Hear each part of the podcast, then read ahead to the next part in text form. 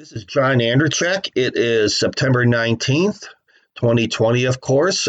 I'm recording an interview with Ellen Spencer, who's running for the State Senate District in Idaho, District 14. I'm recording this from my home on the Clearwater River in Idaho County, Idaho, where overnight and this morning we received a great rain. We're all happy for that.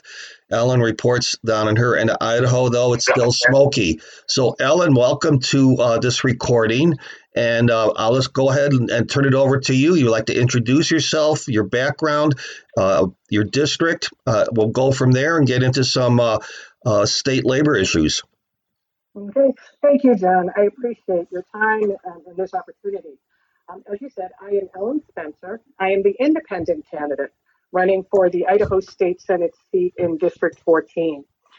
And I'm really excited to be doing this, and I think it was time for me. I was compelled. I am running on a platform that we need to bring the people back into our government, their voice. I have been able to sit in the legislature and for a few times over the years, and I just felt that they weren't hearing. It wasn't that they're not hearing, they're just not paying attention. It's not material. And the people have been speaking for many, many years on issues that affect them at home. And it's time for those issues to be worked on. And that's what I want to do. District 14 comprises Eagle, Star, and parts of Northwest Meridian. And we have a very diverse area, agricultural, urban, suburban. Growth is greatly impacting District 14, so we have a lot of issues with that need to be addressed. House prices, so taxes have gone up because there's been a lot of building, a lot of moving around, and that's affecting our constituents. So there's a myriad of issues that need to be addressed, have asked to be addressed, and they have not. So that is one of the things I'm running for. Issues that really that I'm passionate about are education, labor, public lands, taxes, and those are just a few. There, I could go along the list, but I think that's enough to start with. And I know we're going to talk about labor today, and I'm looking forward to that. Right, and thank you. And I'm glad you brought up public lands because I consider that a labor or a worker issue. Ellen. So I'll jump right into that if you don't mind, kind of switch gears. But to me, public lands is a worker issue because I look upon it as our inheritance, the common ground. And, our family goes up into the public lands to cut firewood. Our daughter and her family are up there all the time, camping, hunting, fishing, and for the 99% of Idaho, this is what we get. We're not going to go out, open our checkbook, and buy 10,000 acres, 100,000 acres, or make a deal behind closed doors to swap lands. This is our inheritance. So I'm glad to hear that you look at public lands, and do you see that connect also? Absolutely. Idaho is unique. And it's just its beauty and the amount of land that we have. And with the prior logging, I know that those were private entities, but they always worked with the public. So there was access for the public through their property to get to camping, fishing, hunting. And it was, I think it was a very good relationship. It was symbiotic. And the people took care of the land so that the timber company could do what they needed to do. I think there was a time when they really worked together. Now that the timber industry is declined and the land is for sale, I don't necessarily have a problem people buying it if they still maintain the access for the rest of the public and not fence that up. I think public lands really do need to stay in public hands. That is our legacy. That is what we pass on to the future. And Idaho is one of the few places, the few states that have so much of it. It is finite, and we need to keep it as the gem that it is. Absolutely, and that definitely is a state issue when it comes down to state lands. People get mixed up with that. I'm sure you understand it, but we have lands that are under direct control of a state government, the land board, and there's been a serious decline. It's shocking when I heard about this not that long ago. It's shocking how much of that public land has been sold off. And like you say, it's finite. You know, the old expression is God quit making acres a long time ago. True. Very, very true. And I think that that's one of the issues that we need to investigate and look in further is the connection between the public lands, the land board, and funding public schools. This came up, I think, with the property swap that they wanted to make in McCall on the Payette, on Lake Payette. The Trident Corporation wants to develop some lakefront property with the, you know, promise that there's access and it'll be natural and ecological. And I don't know that they have any track record with that, but my concern is that we need to do something to get schools out of that, out of the funding from the public lands, because you only have a certain amount of resources. They are finite. And when you are done with them, then you have no more money for the schools. First of all, I need to investigate that more. So that's just one of the issues that I take issue with. That's one of the areas I take issue with. Plus, my concern is that our government, our legislature in Idaho, they shrink the budget. And I know that they think that they expand it, but I have seen it compared to growth getting smaller and smaller. And when they can't get money from one area, you know, they're not making the revenue that they expect or that they want or that they need, then all of a sudden the public lands are the other slush fund. Right. And can sell it off to the highest bidder. There's some more money. And that's not really how it should be working. Not at all. You're living off your capital instead of your interest, if you will, one. And, you know, and again, my perspective is public lands. You know, you're running at the state level, but there is state lands. A lot of people miss that for whatever reason. They were part of the incorporation of Idaho as a state. 16 and 36, every township, the state received two sections to help fund higher education in the schools. And again, it's shocking that the state over so many years has sold these. We're not, you know, if we ever were to get them back, we know what would happen. You know, it's going to be a sell low, buy high proposition. And while they were state lands, they were open to everybody from Idaho or not. And again, I look upon all public lands as a worker issue because there are inheritance. If you live in town, if you have a few acres, we have a little lot here on the river. The public lands is our backyard. And I just say, thank God for them. You go up there, if you want to cut firewood, it's a few bucks on state land. And there you are. So Ellen, I'm glad you brought that up. We had prepped earlier, though. We were going to talk about some more direct labor issues. If we want to jump into that, one of the big issues at the state level and also the federal level that affects workers, it's direct data, how it affects wages and safety, is right to work. We call it right to work for less in labor. This can be addressed at the legislature when and if we have the power behind us with labor. You want to talk about that a little? Yes. I've been in business. I've worked all of my life, and I've worked the last 30 years in Idaho, or more. And the right to work to me, it's counterproductive. And what you said about being the right to pay less, the right to do less for the employee is more of what it is. And I think that you have it's backwards thinking. In my experience, when you take care of your employees will take care of your business. And if the employees are taking care of your business, then you are going to be very, very well set, because it is in their best interest to make that business run. When I say a rising tide lifts all ships, that is true. And you have to start with your workers, because if they are not helping you, then they are hurting you. The right to work. One of the things that I found, though, in my last job, and I don't know that employees know this, is that I don't believe that you can be let go just for anything, for no reason. There has to be a reason. And my experience in that is that in trying to, when they would terminate an employee, there had to be backup. in order to terminate that employee.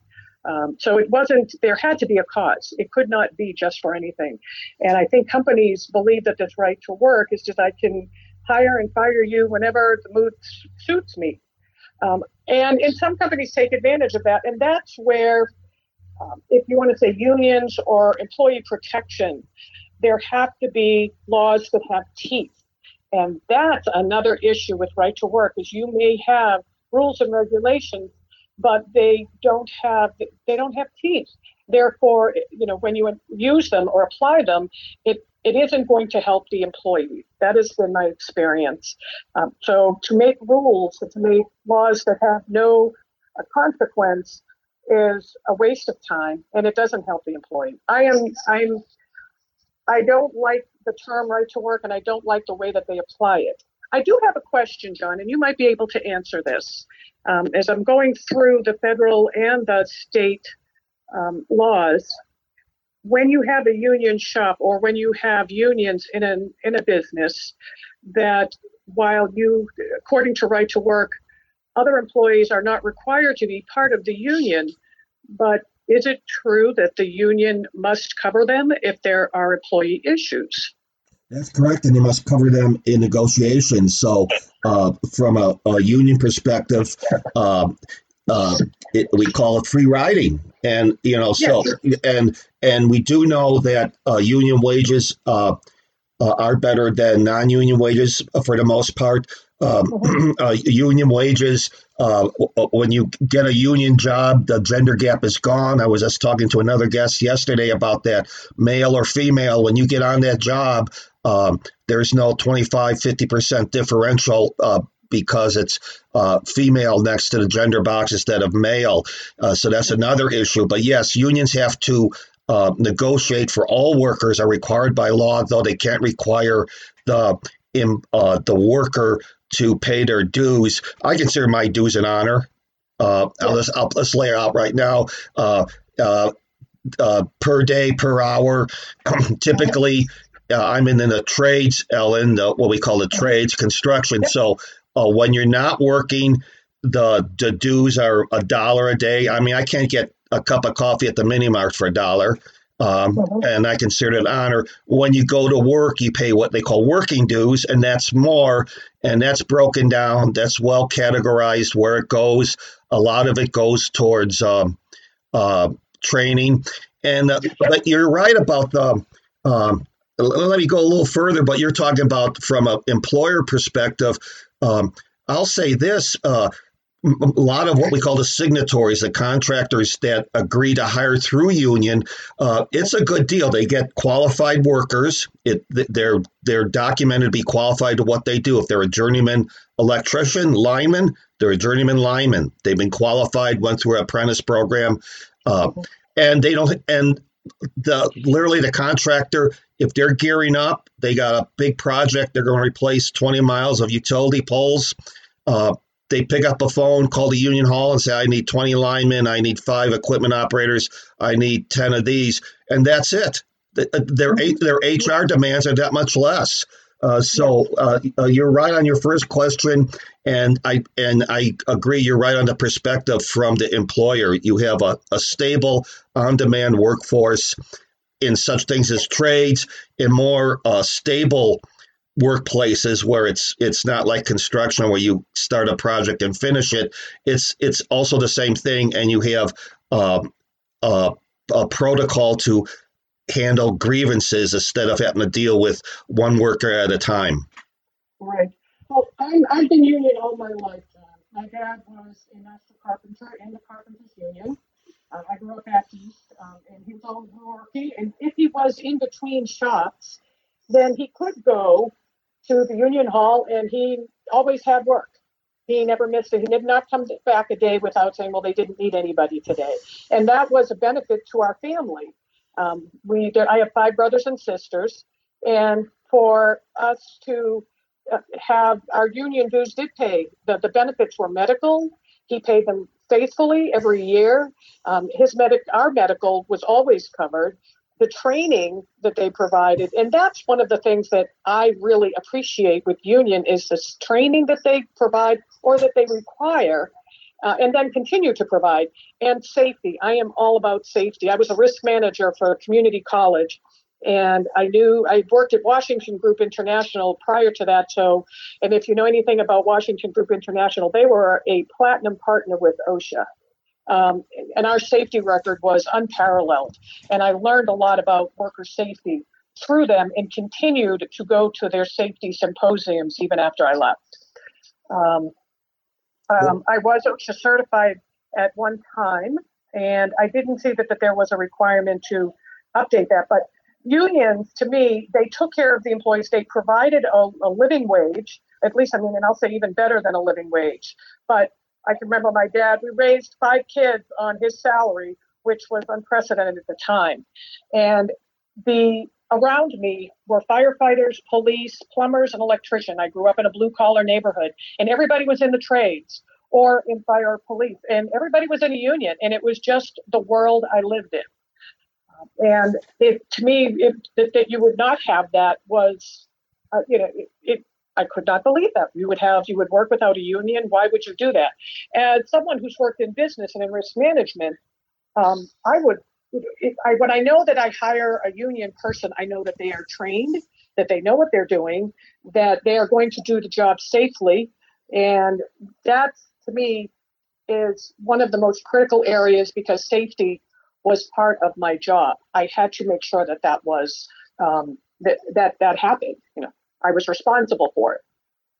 That's a good point, Ellen. Again, right to work is documented. Right to work states they have a higher injury and death rate for workers compared to states that don't have that right to work requirement.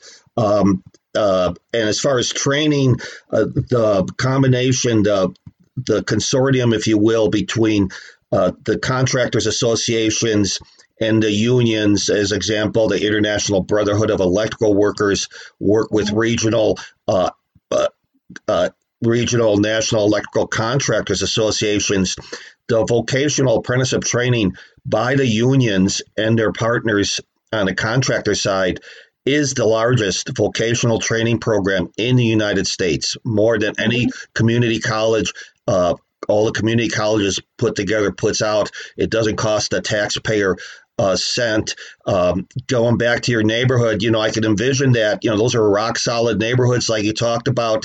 And when you hear, let's just say the other side talk about community values and family values, we know what we've seen across this country in the last 30, 40 years when neighborhood after neighborhood, town after town, city after city has had that undermined. That's a kind of a tangent there.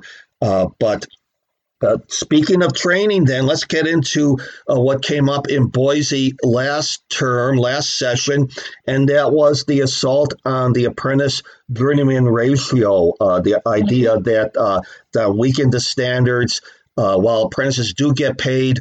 While they're working, which is a great benefit, they come out of their training without any debt. They're literally making a wage, building up their pensions.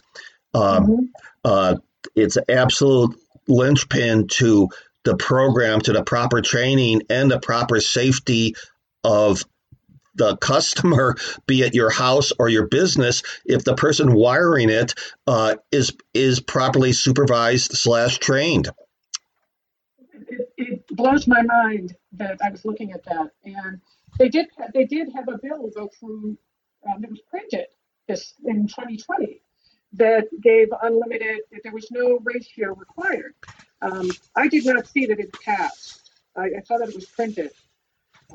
I understand. Little actually vetoed it, and which says a lot again to our organization down in Boise, their efforts.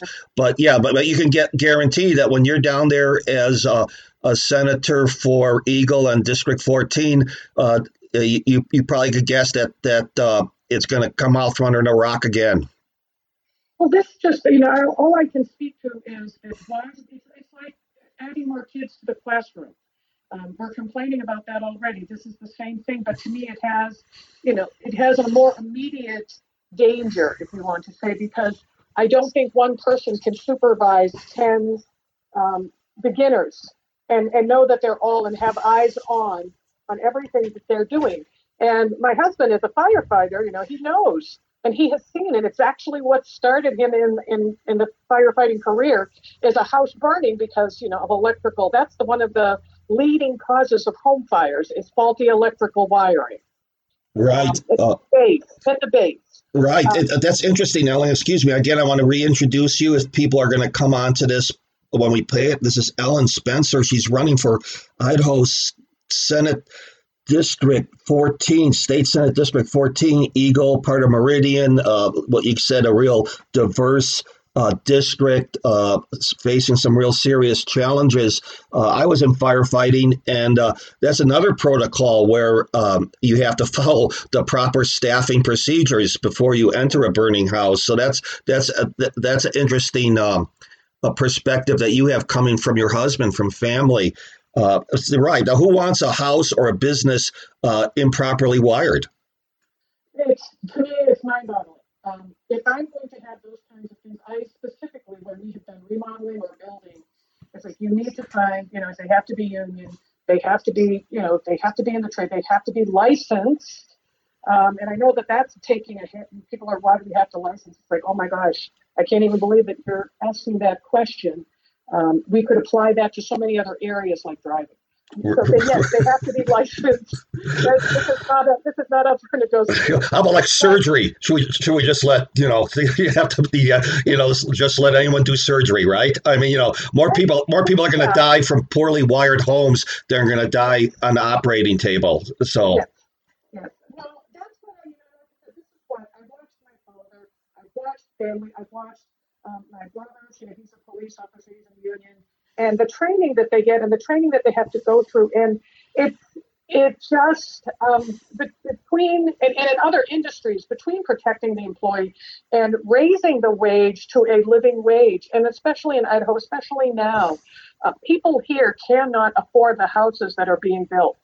People cannot afford to live it, couldn't buy their own home if they weren't already in it. And in the wages, I don't know anyone that can rent an apartment or anything at $7.25 an hour.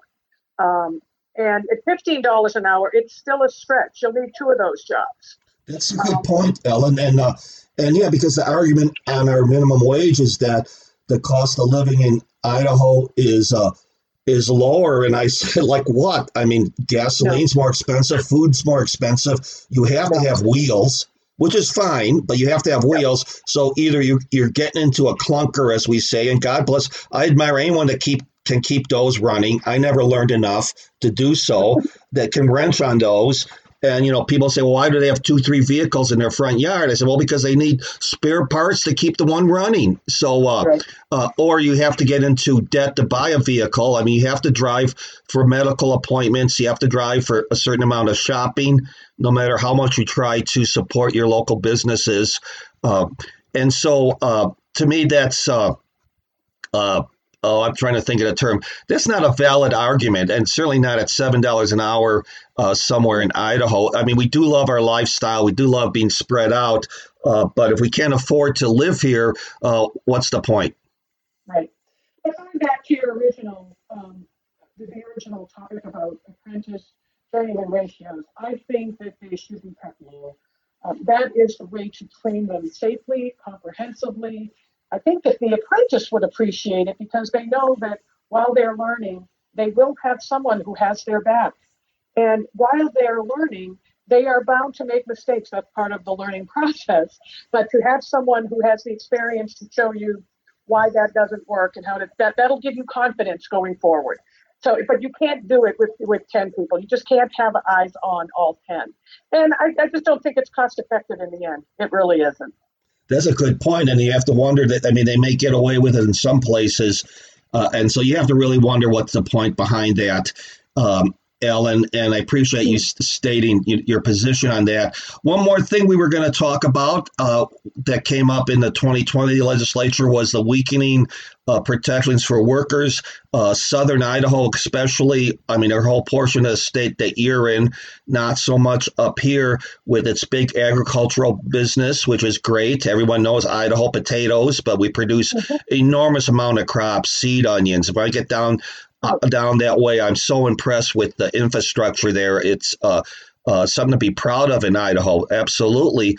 But we saw an attempt to weaken the protections for our workers, the least among us, against pesticide exposure to begin with, which to me is horrible even to think about. It really is. I was rereading the article that happened just even here. You know, they start out in Marcy, and my first stop in Idaho where I live was up in the Wood River Valley, but I spent.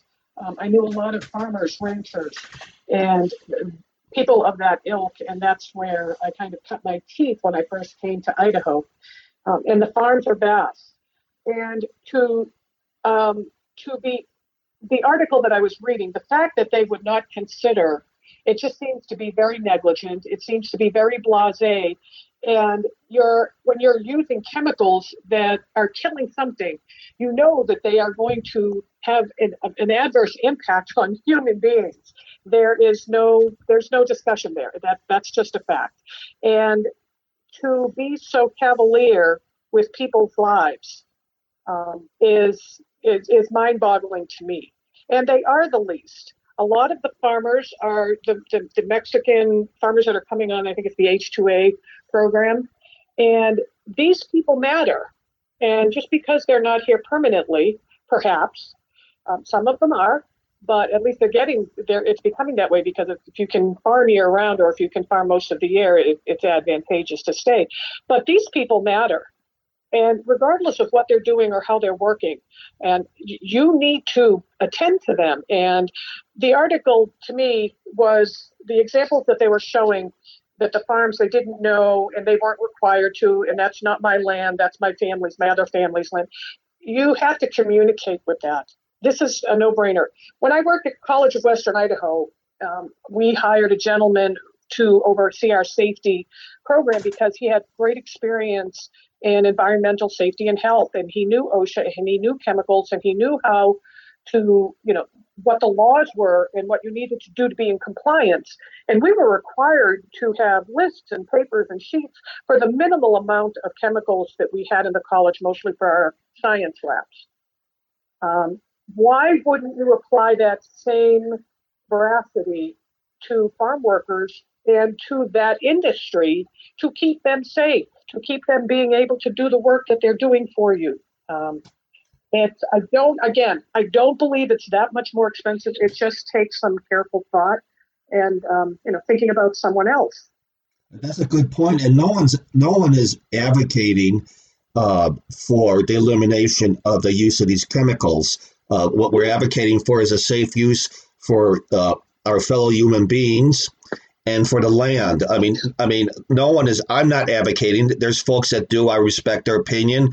Advocating for no use or less use, but that wasn't even the issue. All the issue was is that we practice safely the use of these chemicals. Like you say, if they're going to kill something, there's inherent risk to the rest of life, and Let's walk the walk when we start talking about valuing human life. Again, these are the least of our brothers or sisters. They're out doing the work that's been done since for tens of thousands of years, putting food out there. Idaho's known for it. It's obviously foundational for our economy, and let's step up on that. So I'm glad it's just.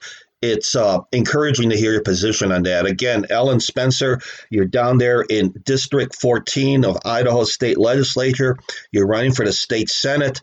Boy, I tell you, I appreciate anyone that's willing to step up and enter into civil good civic society. We need people like you out there, Ellen. We're getting on to the end, about half hour there. Is there anything else you want to cover? Most of it is that just my opinion on unions is that they have so many benefits to workers that I do believe in them, and I believe in their strength. We only have fire, they're allowed to collective bargain. Fire, police, and our teachers, aren't even considered a union. I think that's the Idaho Education Association. Right. And These are the areas that always seem to catch the flack first, that they want to reduce. I like the fact that they have training. They require it. And that's so important for these people who are training others, for these people who are keeping us safe in terms of fire and police, to not have unions, to not have the training, to not have the constant training that unions provide and, you know, back up. To me, that's just that's what I'm most grateful for them. They keep them safe, and they do pay them well for the job that they do, for protecting our lives, protecting our properties, protecting our loved ones. Our teachers train our children. Our teachers, if you think that it's just a 9-to-3 job, you know, from September to May, you haven't been a teacher, because it goes a lot longer than that, and it lasts all year. At least for the teachers, all of the teachers I know, and all of the teachers I've had. Absolutely, we have a fifth grade teacher, our youngest daughter, and another daughter right here in Idaho County. She's a counselor at one of the schools. It is year round. It certainly is past 3 o'clock. You either stay late. I mean, it comes down to personal decisions. Either stay late to finish your work, or you take it home. You know, and it's a, it's kind of a sixes, right? 6 of one, half dozen of the other. And that's interesting, Ellen. Anyone that's going to hear this, if they're interested in getting on board with you, how can they find out more? Well, they can email me at info@spencerforidaho.com. And I do get the emails, and I do respond to them. If they want to have a conversation, I'll be happy to chat anytime. And we're getting very busy in this last month up to the election. So let me know ASAP, and I can get you on my calendar. And I really appreciate your time and giving me this time, John. I really do. Thank you. Oh, thank you. I love talking about it. God bless you for stepping up. Like I say, we need to regain the idea of the civic good, Ellen, and you're doing more than your part. I'm going to stop recording here. Stay on the line for a second. Ellen Spencer, running for State Senate District 14 in the great state of Idaho.